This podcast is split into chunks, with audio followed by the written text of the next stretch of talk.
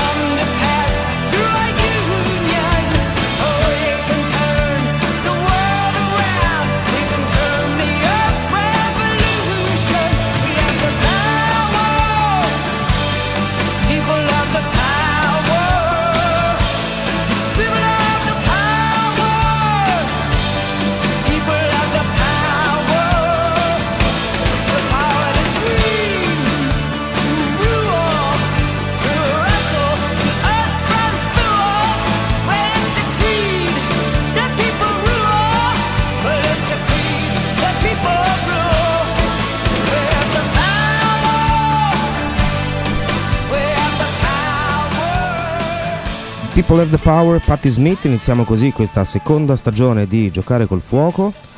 Sono contentissimo di riprendere il mio appuntamento settimanale, di riprendere questo mio dialogo con voi su musica e letteratura e su altre cose interessanti.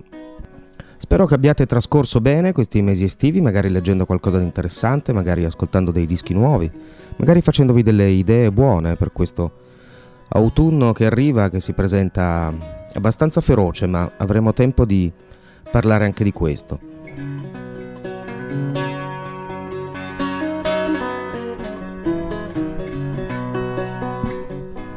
E adesso mentre ci facciamo accompagnare dalle note di Henry Kaiser e David Lindley per la colonna sonora di Incontri alla fine del mondo, un film di Herzog del 2008 ambientato in Antartide, vi parlo del primo libro con cui cominciamo questa nuova stagione di giocare col fuoco.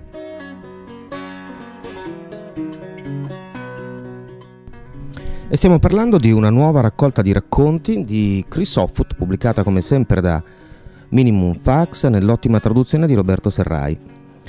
Di seconda mano il titolo e il fatto strano è che viene pubblicata prima in Italia che in America, per cui i primi lettori a, a leggere questi racconti di Offutt sono proprio quelli italiani.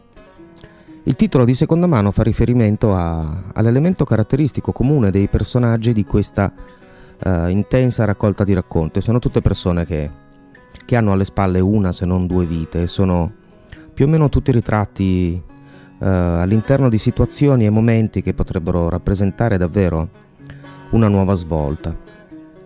Volevo leggervi qualcosa da quello che mi ha colpito di più di questi racconti che ho letto quest'estate insieme ad altre cose. Ed è proprio quello che apre la raccolta e che le dà il titolo di seconda mano.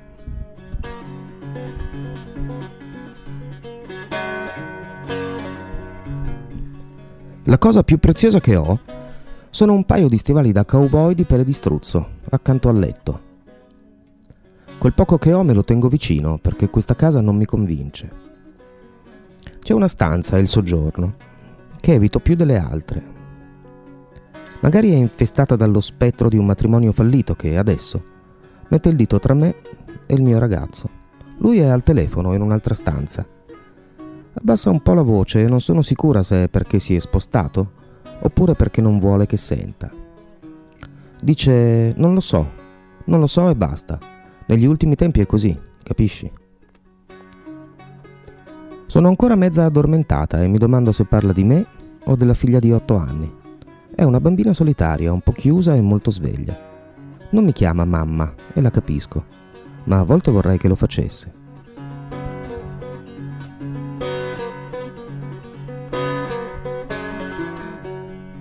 Una ghianda cade sul tetto.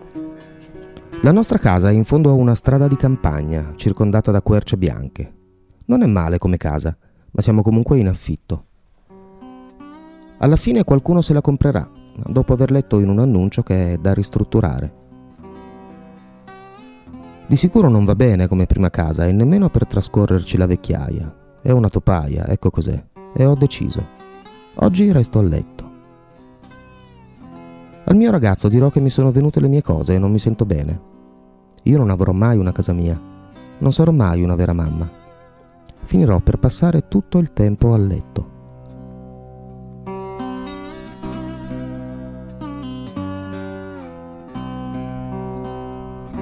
Sei mesi fa mi sono trasferita per un po' a Bowling Green e ho trovato lavoro, servivo cocktail, però l'ho perso quasi subito non ricordo di aver mai trovato un lavoro senza perderlo quasi subito. O mi scappa la pazienza e mi licenzio, o mi scappa la pazienza e mi licenziano.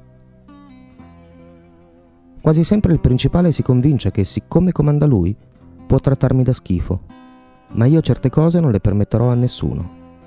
Ora come ora il mio lavoro è appeso a un filo. Un'altra ghianda cade sul tetto. Una volta quell'albero mi piaceva finché le ghiande non hanno coperto il vialetto. E lo scorso fine settimana ho chiesto alla figlia del mio ragazzo di buttarle nella buca che le marmotte hanno scavato accanto alla porta. Dieci minuti dopo ho voluto essere pagata. Pagata, le ho detto, per le faccende di casa. Aveva alzato l'orlo della camicia fino al petto per metterci dentro le ghiande.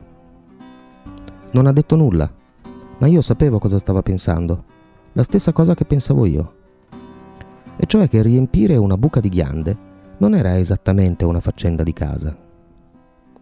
Eppure mi ha fatto perdere la pazienza, perché lei non sapeva nemmeno cos'erano un principale stronzo o un lavoro di merda, o qualcuno che ti mette una mano sul culo mentre bevi la fontanella, o allunga il collo per guardarti nella camicia quando ti chini in avanti.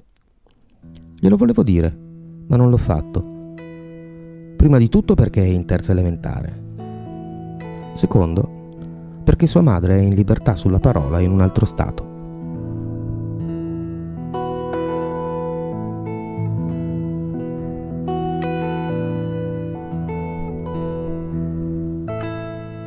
Nella vita di questa bambina sono una presenza nuova e le ho chiesto di riempire una buca di ghiande.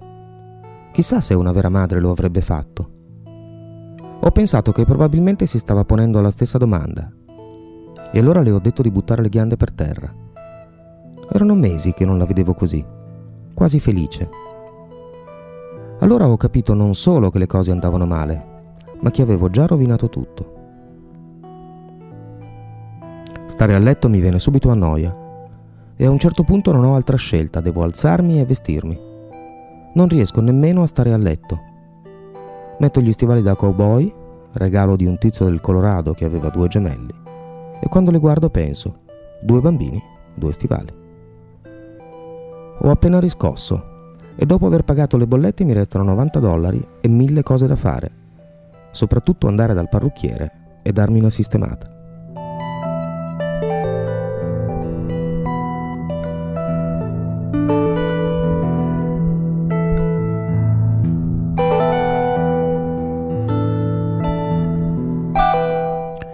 Metto sul caffè e la bambina va in giro per casa strascicando i piedi, a testa bassa come un cane zoppo.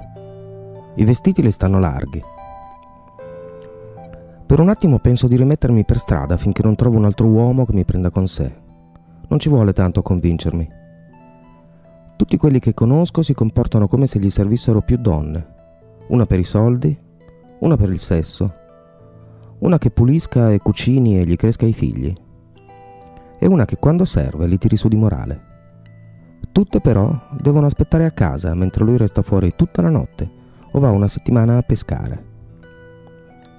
Io sono brava a scegliere l'uomo sbagliato, o magari sono loro bravi a scegliere me. A volte basta entrare in un bar e sedersi vicino alla tv, così non possono fare a meno di notarti. Io lo so che quello giusto è là fuori, ma è pure vero che ero convinta di averlo trovato col mio ragazzo di adesso. È bravo. Solo che senza lavoro e alla bambina serve una mamma. Il problema è che non so se ci sono tagliata.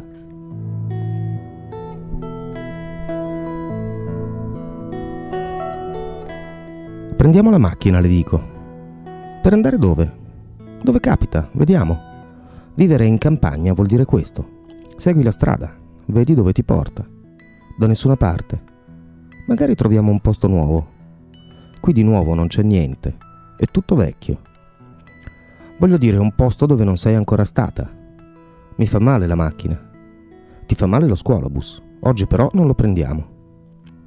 Mi fissa a lungo e a un certo punto capisce che dico sul serio. E che pure se è incavolata, magari non è una cattiva idea fare un giro insieme a me. Il mio ragazzo ci saluta dal divano con un gesto impaziente come qualcuno che scaccia un insetto a un picnic. Fuori siamo in pieno autunno, con un cielo così azzurro e sgombro che non sembra più un cielo, ma una, ma una scodella piena d'acqua. La mia vecchia Chevy parte al terzo tentativo. Le sospensioni sono da rifare e la bambina si sposta all'estremità del sedile. Imbocco la strada, centrando ogni buca che vedo. Le parlo dei pagliai, sono cresciuta sulle colline a un centinaio di miglia da lì e mi fa piacere se capisce che so certe cose che possono stupirla.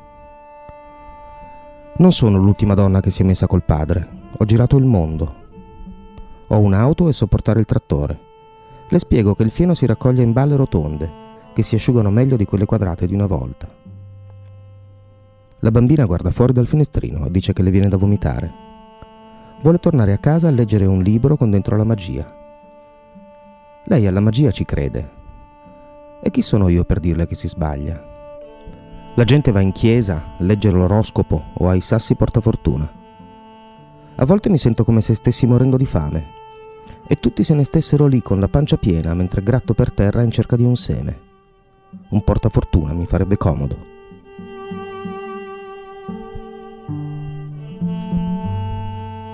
Parcheggio sotto a un salice spoglio accanto al letto asciutto di un torrente che entra nel letto asciutto di un torrente più ampio. Non riesco a ricordare di essere mai stata sola con mia madre. Voglio parlare con la bambina, ma non so come superare quella sua tristezza, così sparo un po' a casaccio. Hai mai paura del soggiorno? le dico. Io ho paura di tutta la casa.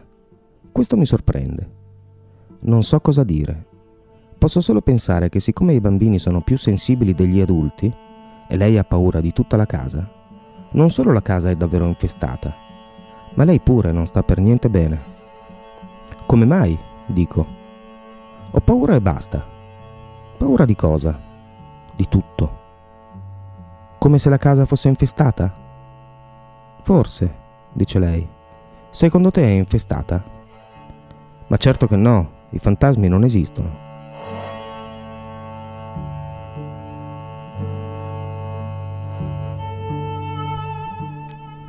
Faccio marcia indietro. Il cambio gratta e devo schiacciare il freno e l'acceleratore insieme finché la marcia non entra. Proseguiamo. La trasmissione slitta e devo ricordarmi di non mettermi più in condizione di usare la retromarcia. Sempre avanti, questo è il mio motto. In autunno gli alberi sono come se qualcuno ci avesse versato sopra dei sacchi di vernice da un elicottero.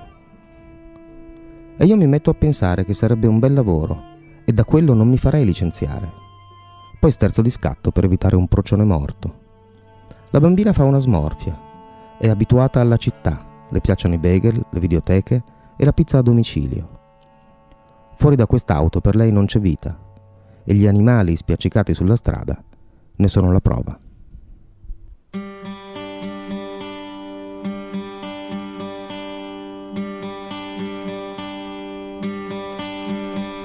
Summer has come and passed. The innocent can never last.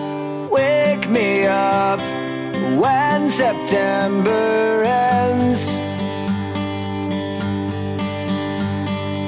Like my father's come to pass. Seven years has gone so fast. Wake me up when September ends.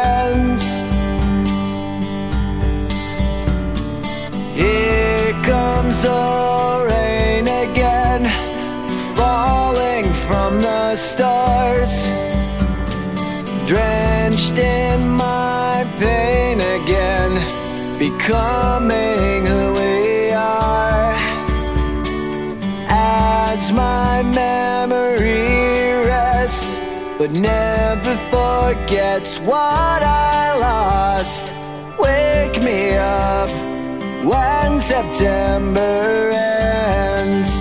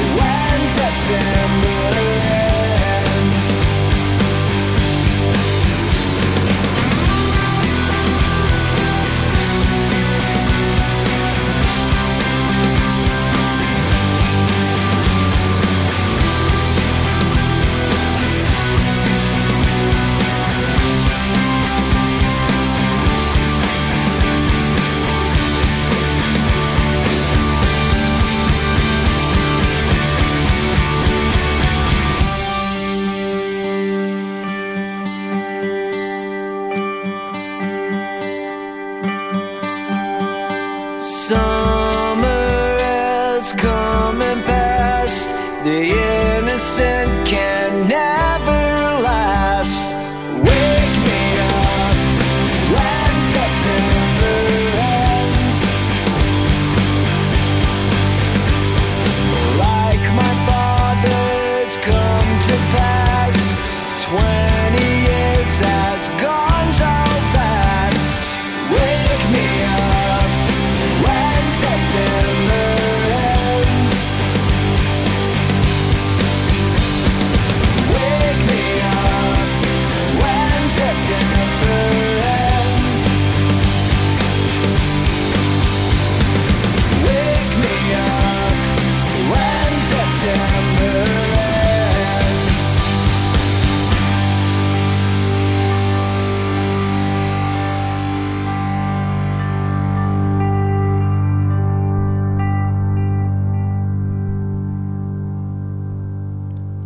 Siete sempre a giocare col fuoco su Radio Popolare con Fabrizio Coppola, prima puntata di questa nuova stagione.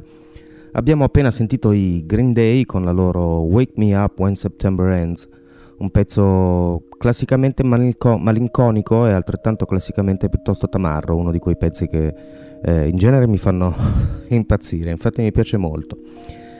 Cosa vi ho letto nella prima parte? Vi ho letto un pezzo dal, dal primo racconto che dà il titolo a questa bella raccolta di Chris Sofut di seconda mano, traduzione di Roberto Serrai, pubblicata da Minimum Fax.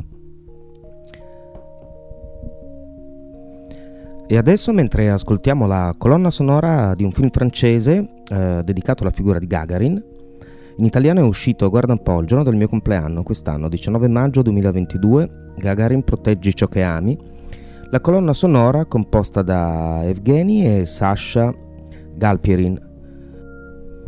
Vorrei citare per ringraziarlo il mio amico russista Massimo Balloni che oggi su Twitter mi ha spiegato con dovizia di particolari, anche inviandomi un video della televisione russa dove ho scoperto che i russi parlano velocissimo. Insomma, mi ha spiegato come pronunciare questo, uh, i, i, cognomi e i nomi di questi compositori russi. Va bene, a parte queste cose, uh, Volevo parlarvi adesso di, dell'ultimo numero di una rivista molto interessante pubblicata da Feltrinelli, si intitola Sotto il vulcano ed è diretta da Marino Sinibaldi. Il numero eh, che attualmente è disponibile si intitola Tutto esaurito ed è stato curato da eh, Claudia Durastanti. Vi leggo qualcosa dall'editoriale che spiega bene qual è il, eh, l'elemento centrale di questo numero della rivista. Tra le conseguenze della pandemia e degli altri traumi, emerge sempre più nitidamente un sentimento pericoloso, un senso di spossatezza, di esaurimento, di rassegnazione, di rinuncia. Segnali precisi e altri più opachi sembrano consegnare all'umanità contemporanea un panorama fisico e mentale stanco, di risorse consumate, idee usurate, progetti bruciati. Non è solo il rischio di una catastrofe mentale, generata dall'impreparazione per le inattese emergenze ambientali, geopolitiche, sanitarie e sociali a segnare il nostro tempo. Ci sono lacerazioni sociali, paralisi politiche e relazioni umane dense di indifferenza e sfiducia. Ma qui si intravede bene il ruolo del pensiero e del racconto cui fin dal primo numero questa rivista si affida. Narrazioni e idee all'altezza del nostro tempo, non cerchiamo altro, senza presumere nulla, ma senza disperare mai sulla possibilità che uno spazio aperto come questo consenta di capire meglio il proprio tempo, di disegnarne i tratti con i linguaggi diversi che in ogni numero mettiamo in campo.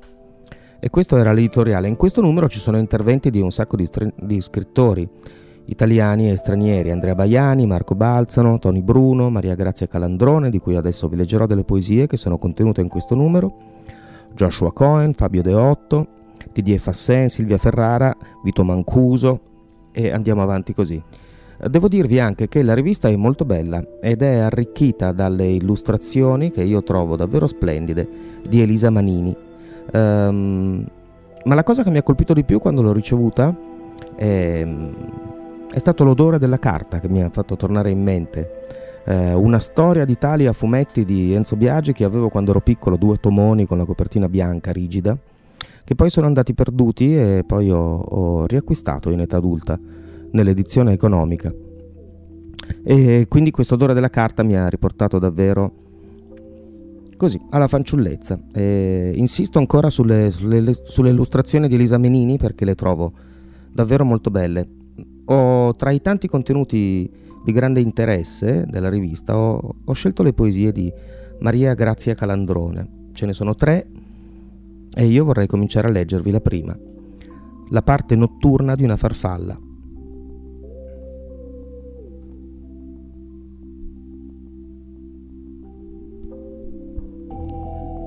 Anime dall'incerto futuro e l'eclissi su Ponte Caselino. Non la può consolare, non le può parlare, solo farle carezze tra i capelli.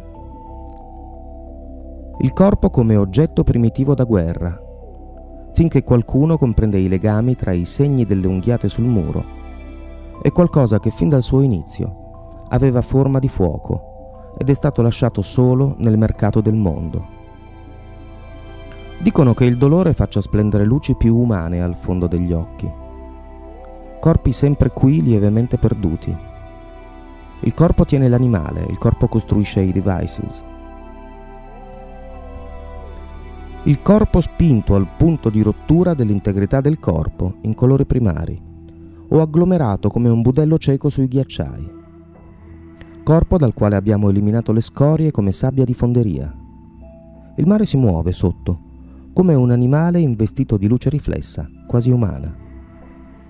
Movimenti appena accennati sulla terra marcita dalle piogge. Vuole trarre dall'immondizia almeno un distico, dalla sua umanità residuale. Lo vuole consegnare all'infinito futuro.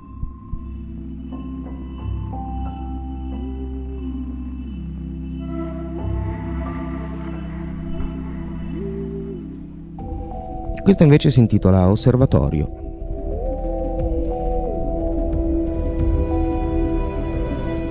La realtà è relazione sopra il vuoto di tutte le cose.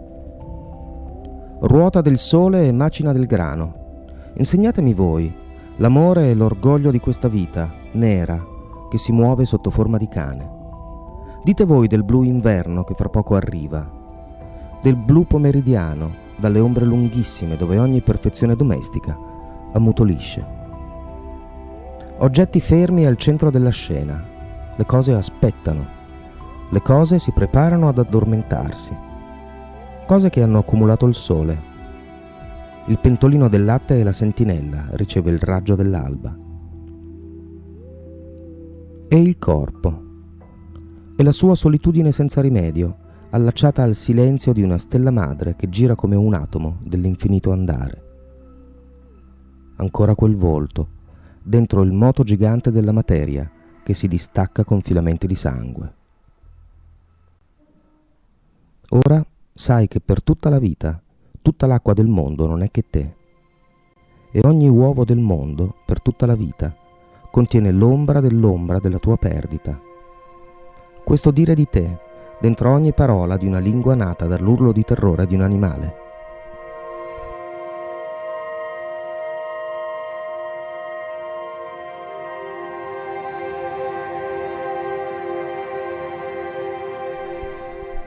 E quest'ultima poesia di Maria Grazia Calandrone che vi leggo si intitola Il mondo in sé.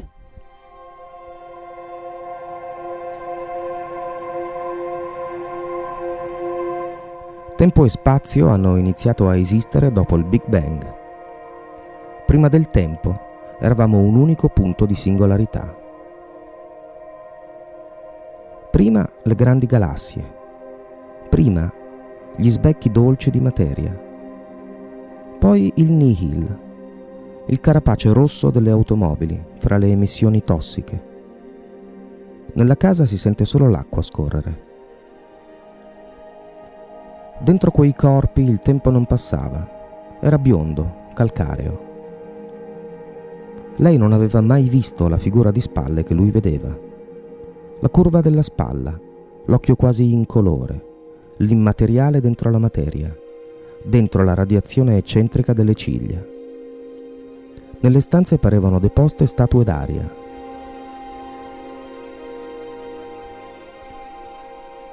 Da dove vengono gli elementi pesanti?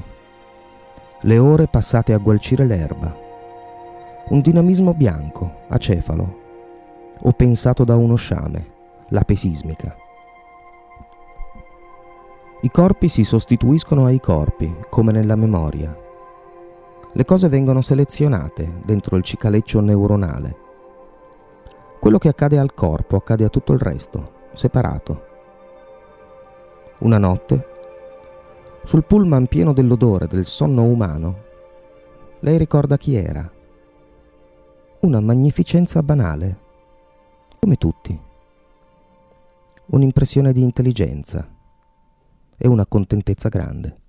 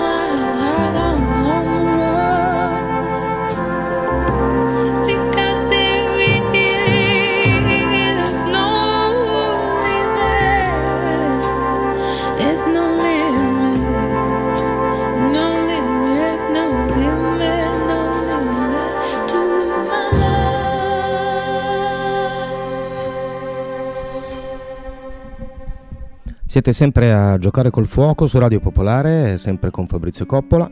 Abbiamo appena ascoltato la, mer- la meravigliosa Feist con il suo Limit to Your Love e prima ancora vi ho letto tre poesie di Maria Grazia Calandrone contenute in, nell'ultimo numero di Sotto il Vulcano, rivista Feltrinelli. E adesso mentre ci ascoltiamo Mark Ribot in sottofondo vorrei parlarvi di una cosa particolare. Come alcuni di voi sanno, lo, ne ho parlato qui in trasmissione, ne parlo spesso ovviamente anche sui miei social per chi mi segue. I lavori per questo mio disco nuovo sono andati molto avanti durante l'estate e siamo davvero vicini alla conclusione. Vi dirò di più che in realtà c'è un brano che è già finito che esattamente dalla mezzanotte di stasera sarà disponibile su, su tutte le piattaforme online dove si ascolta la musica oggi. Si intitola Roma Raccordo Anulare ed è il primo singolo estratto da questo disco che si intitolerà Heartland e conterrà 11 canzoni. La produzione artistica è stata curata da Giuliano Dottori, mio caro amico e vecchio collaboratore, e adesso in settimana mh, partirà anche questa campagna di crowdfunding che è nient'altro che una richiesta di sostegno, una richiesta di sostegno ai miei ascoltatori per arrivare a concludere questo progetto e poterlo rendere finalmente disponibile. Ora però quello che mi piaceva era far sentire in anteprima a voi, ascoltatori di Giocare col Fuoco, questo mio primo singolo che si intitola Roma Raccordo Anulare ed è un pezzo perfetto per presentare il disco perché in qualche modo sembra un po' una canzone manifesto sia, sia del suono che avrà questo disco che è un po' diverso da, dai miei dischi precedenti sia per, sia per le tematiche dei testi. Artland verrà pubblicato in un formato speciale, libro più CD, perché ci sono un sacco di cose che ho scritto in tutti questi anni e che sono figlie della stessa urgenza che mi aveva portato a scrivere quelle canzoni e quindi mi sembrava giusto mettere insieme i due aspetti, quello letterario e quello musicale, che come ormai avrete intuito è, è proprio una mia ossessione mettere insieme la musica e mettere insieme le parole. Per cui mi sembrava eh, il modo perfetto per presentare questo lavoro nelle sue diverse sfaccettature. E infatti, prima di farvi sentire il pezzo, vorrei leggervi una cosa eh, che farà parte del libro che, che accompagnerà Heartland, che è un piccolo racconto sulla sulla nascita e sullo sviluppo della canzone. Eccolo qua.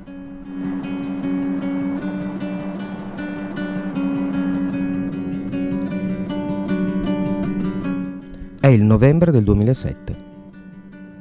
Sono seduto al pianoforte a casa di mio fratello Max e sto suonando con calma disperazione il riff di Roma raccordo anulare da quasi un'ora. Niente. Non succede niente. Ho partorito quel riff quattro anni prima e da allora Nonostante tutti i miei tentativi, nulla, non esce fuori nulla. Né un prosieguo musicale, né uno straccio di melodia per cantarci sopra qualcosa, né due righe di testo, niente. Però mi piace tantissimo e quindi non posso che continuare a provarci.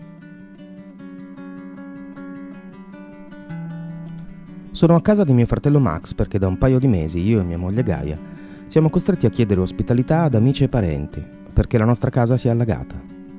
Una notte per problemi di pluviali e tubi di scarico, la stanza inferiore del nostro loft è stata invasa dall'acqua fino a un metro di altezza. L'acqua arrivava fino alla tastiera del mio pianoforte. Qualsiasi cosa si trovasse sotto il metro di altezza è stata irreparabilmente danneggiata.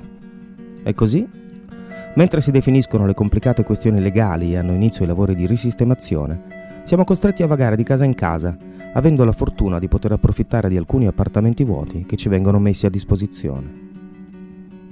Tornando alla canzone, non ricordo quando è successo, ma a un certo punto, un giorno, è venuta fuori la melodia della strofa, così ho potuto iniziare a lavorare sul testo. Poi, continuando in quell'attività ebete che bisogna portare avanti quando una canzone non vuole saperne di manifestarsi nella sua completezza, vale a dire suonare e risuonare con occhio bovino le parti che già esistono nella speranza che avvenga il miracolo, a un certo punto è piovuta dal cielo anche una variazione, ho trovato una melodia e le parole anche per quella, e finalmente mi trovavo di fronte alla canzone finita. E in quella forma l'ho suonata dal vivo per molti anni. Anche se avevo sospeso l'attività discografica, continuavo a fare concerti di quando in quando, come per le presentazioni di Katana, il mio romanzo, che dopo una chiacchierata sul libro con un giornalista locale, vedeva un set acustico a chiudere la serata. Questa canzone, come molte di quelle contenute in questo disco, mi ha seguito nello spazio e nel tempo, nelle mie peregrinazioni in giro per lo Stevale e in quest'ultima decina d'anni che mi separa dalla pubblicazione di Waterloo. Ovviamente quando ho registrato Waterloo, il mio ultimo disco, esisteva già in parte ma non era finita, come vi dicevo.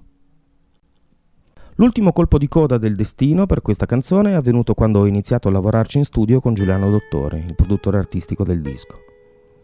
E lui mi ha detto, come se fosse la cosa più normale del mondo, che secondo lui la struttura del brano si poteva ancora migliorare. Che quello che per me era il ritornello per lui era un pre-ritornello. E che quello che per me era la variazione centrale per lui era il ritornello vero e proprio. Io ho deciso di fidarmi di questa sua intuizione e credo di aver fatto bene. A questo punto però c'è da aggiungere una terza strofa.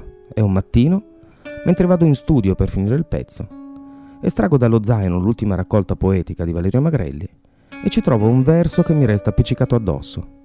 Tiro fuori il mio quaderno degli appunti e inizio a scrivere. Due pagine di variazioni per una strofa di due versi. Arrivo in studio e con il pezzo in sottofondo scelgo la versione che mi sembra migliore. E a quel punto la struttura del brano è finalmente completata. Roma Raccordo Anulare racconta di una corsa notturna in macchina e di un personaggio che cerca di fuggire da qualcosa da cui non riesce a fuggire. Ed è ambientato a Roma, chiaramente, sul Grande Raccordo, perché è un non luogo che mi è sempre parso spettrale e angosciante, e mi sembrava la cornice perfetta per la corsa notturna in auto del mio protagonista. Poi magari sul raccordo anulare non ci sono i semafori e magari da lì non si vede neanche il mare, ma diciamo che sono licenze poetiche che mi sono voluto concedere. E alla fine, dopo tutto questo gran lavoro iniziato 15 anni fa, il brano è il primo a essere pubblicato dal disco. Ci è sembrato fin dall'inizio quello che per suono, intenzione, andamento e ambientazione fosse quello più adatto a introdurre Heartland nella sua completezza. Adesso ve lo faccio sentire.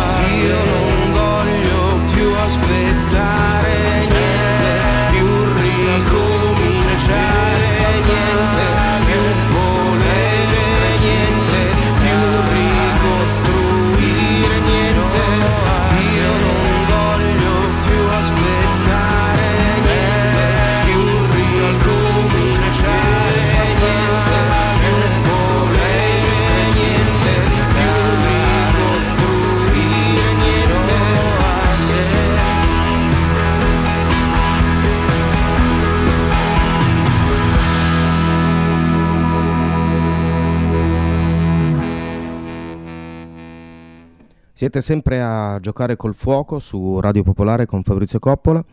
Quello che vi ho appena fatto sentire è un pezzo che si intitola Roma Raccordo Anulare, come vi spiegavo prima, è il primo singolo estratto dal mio prossimo disco che si intitolerà Heartland, che da, dalla mezzanotte di questa sera potrete, il singolo sarà disponibile su tutte le piattaforme di ascolto della musica online, Deezer, Spotify, quello che usate e, e da domani potrete anche, se vorrete, eh, partecipare alla campagna di crowdfunding per aiutarmi a produrre questo disco.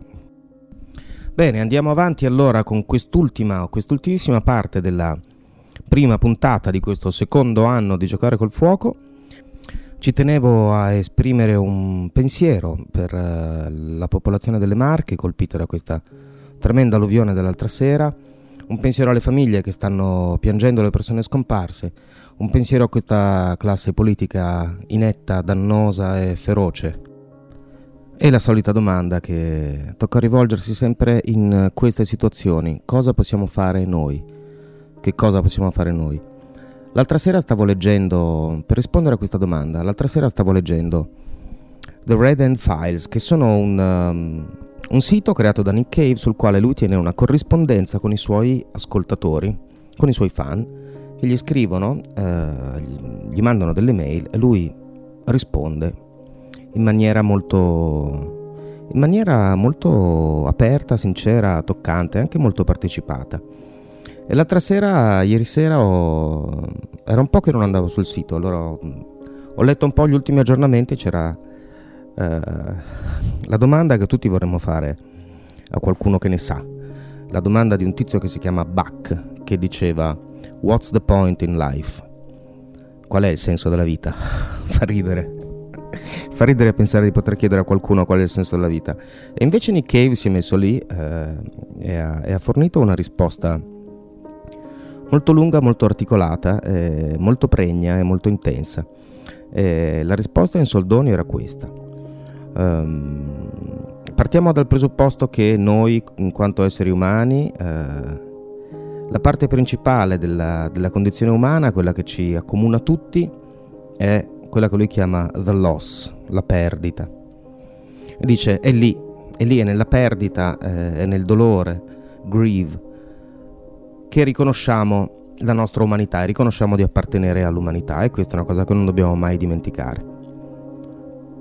E questa è la parte destruence, diciamo. Poi c'è la parte construence della risposta, che è quella che dice come, dov'è che troviamo un senso della vita. Il senso della vita eh, può essere trovato nel cercare di stabilire dei rapporti con, con le persone, nel cercare di eh, costruire relazioni positive, basandosi proprio su questo mutuo riconoscimento. E quindi quello di cercare di stabilire dei contatti con le persone. Quando riusciamo a fare questa cosa, uh, scrive Nick Cave, noi esseri umani nella nostra totalità, sulla base di questa capacità di metterci in relazione con le altre persone, riusciamo a sconfiggere, a evitare che, che il dolore si prenda tutto il conoscibile. E quindi mi sembrava una risposta molto molto forte e anche molto necessaria. In inizio di puntata ho detto che insomma andiamo verso un autunno che sarà feroce eh, per diversi motivi, per motivi economici, per motivi politici.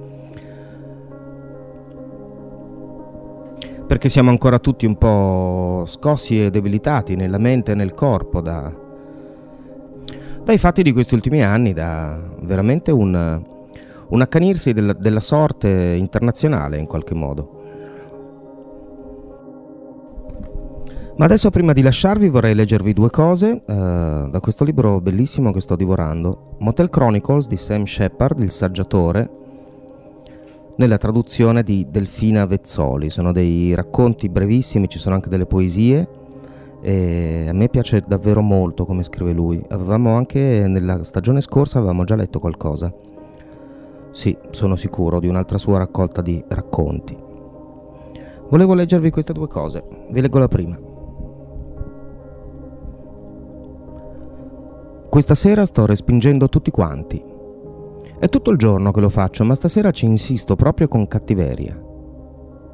Sono accampato vicino alla mia finestra favorita e non c'è suono d'armonica, tintinnio di piatti.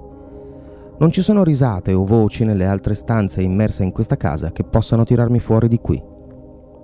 L'unica cosa che desidero con tutte le mie forze è il dileguarsi della luce, le macchine coi fanali appena accesi, i gufi che perlustrano i campi. Questa botta di cattiveria svanisce pian piano mentre la notte nera arriva silenziosamente.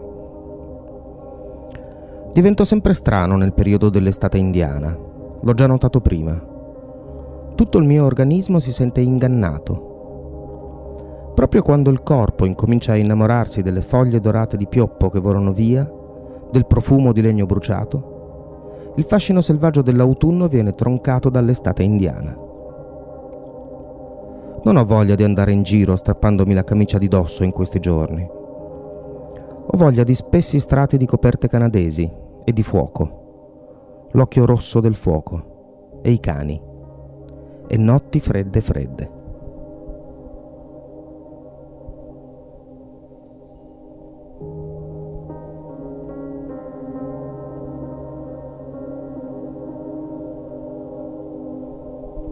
E poi c'è quest'altra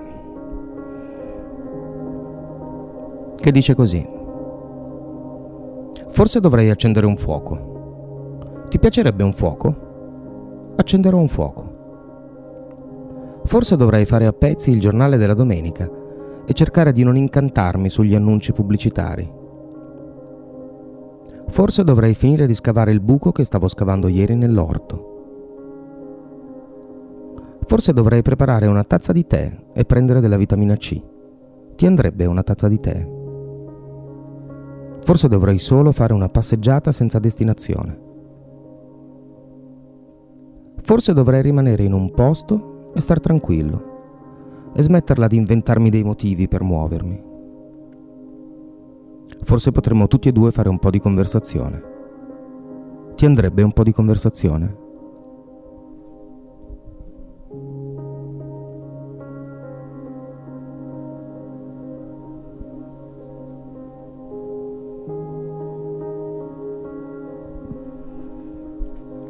Ecco, c'erano queste due cose in questi due racconti. Il, il primo che si, chiude, si chiude con l'occhio rosso del fuoco e le notti fredde fredde.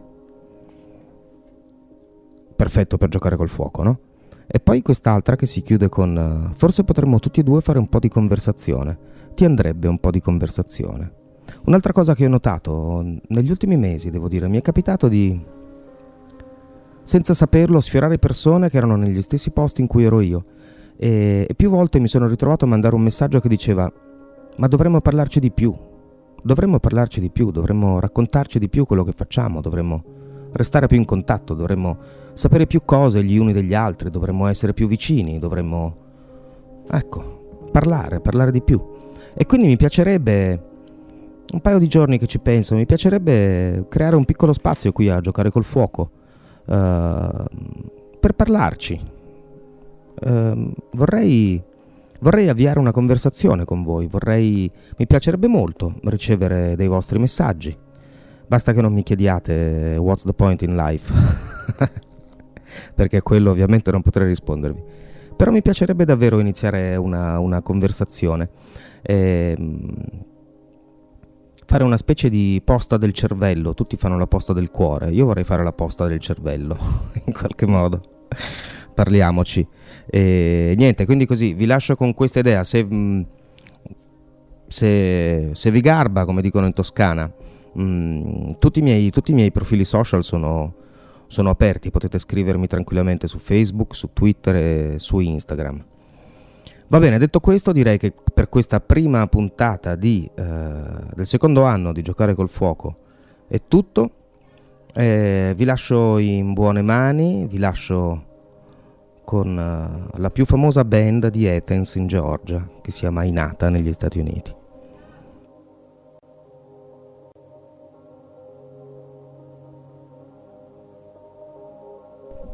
Ci sentiamo domenica prossima per giocare ancora un po' con il fuoco.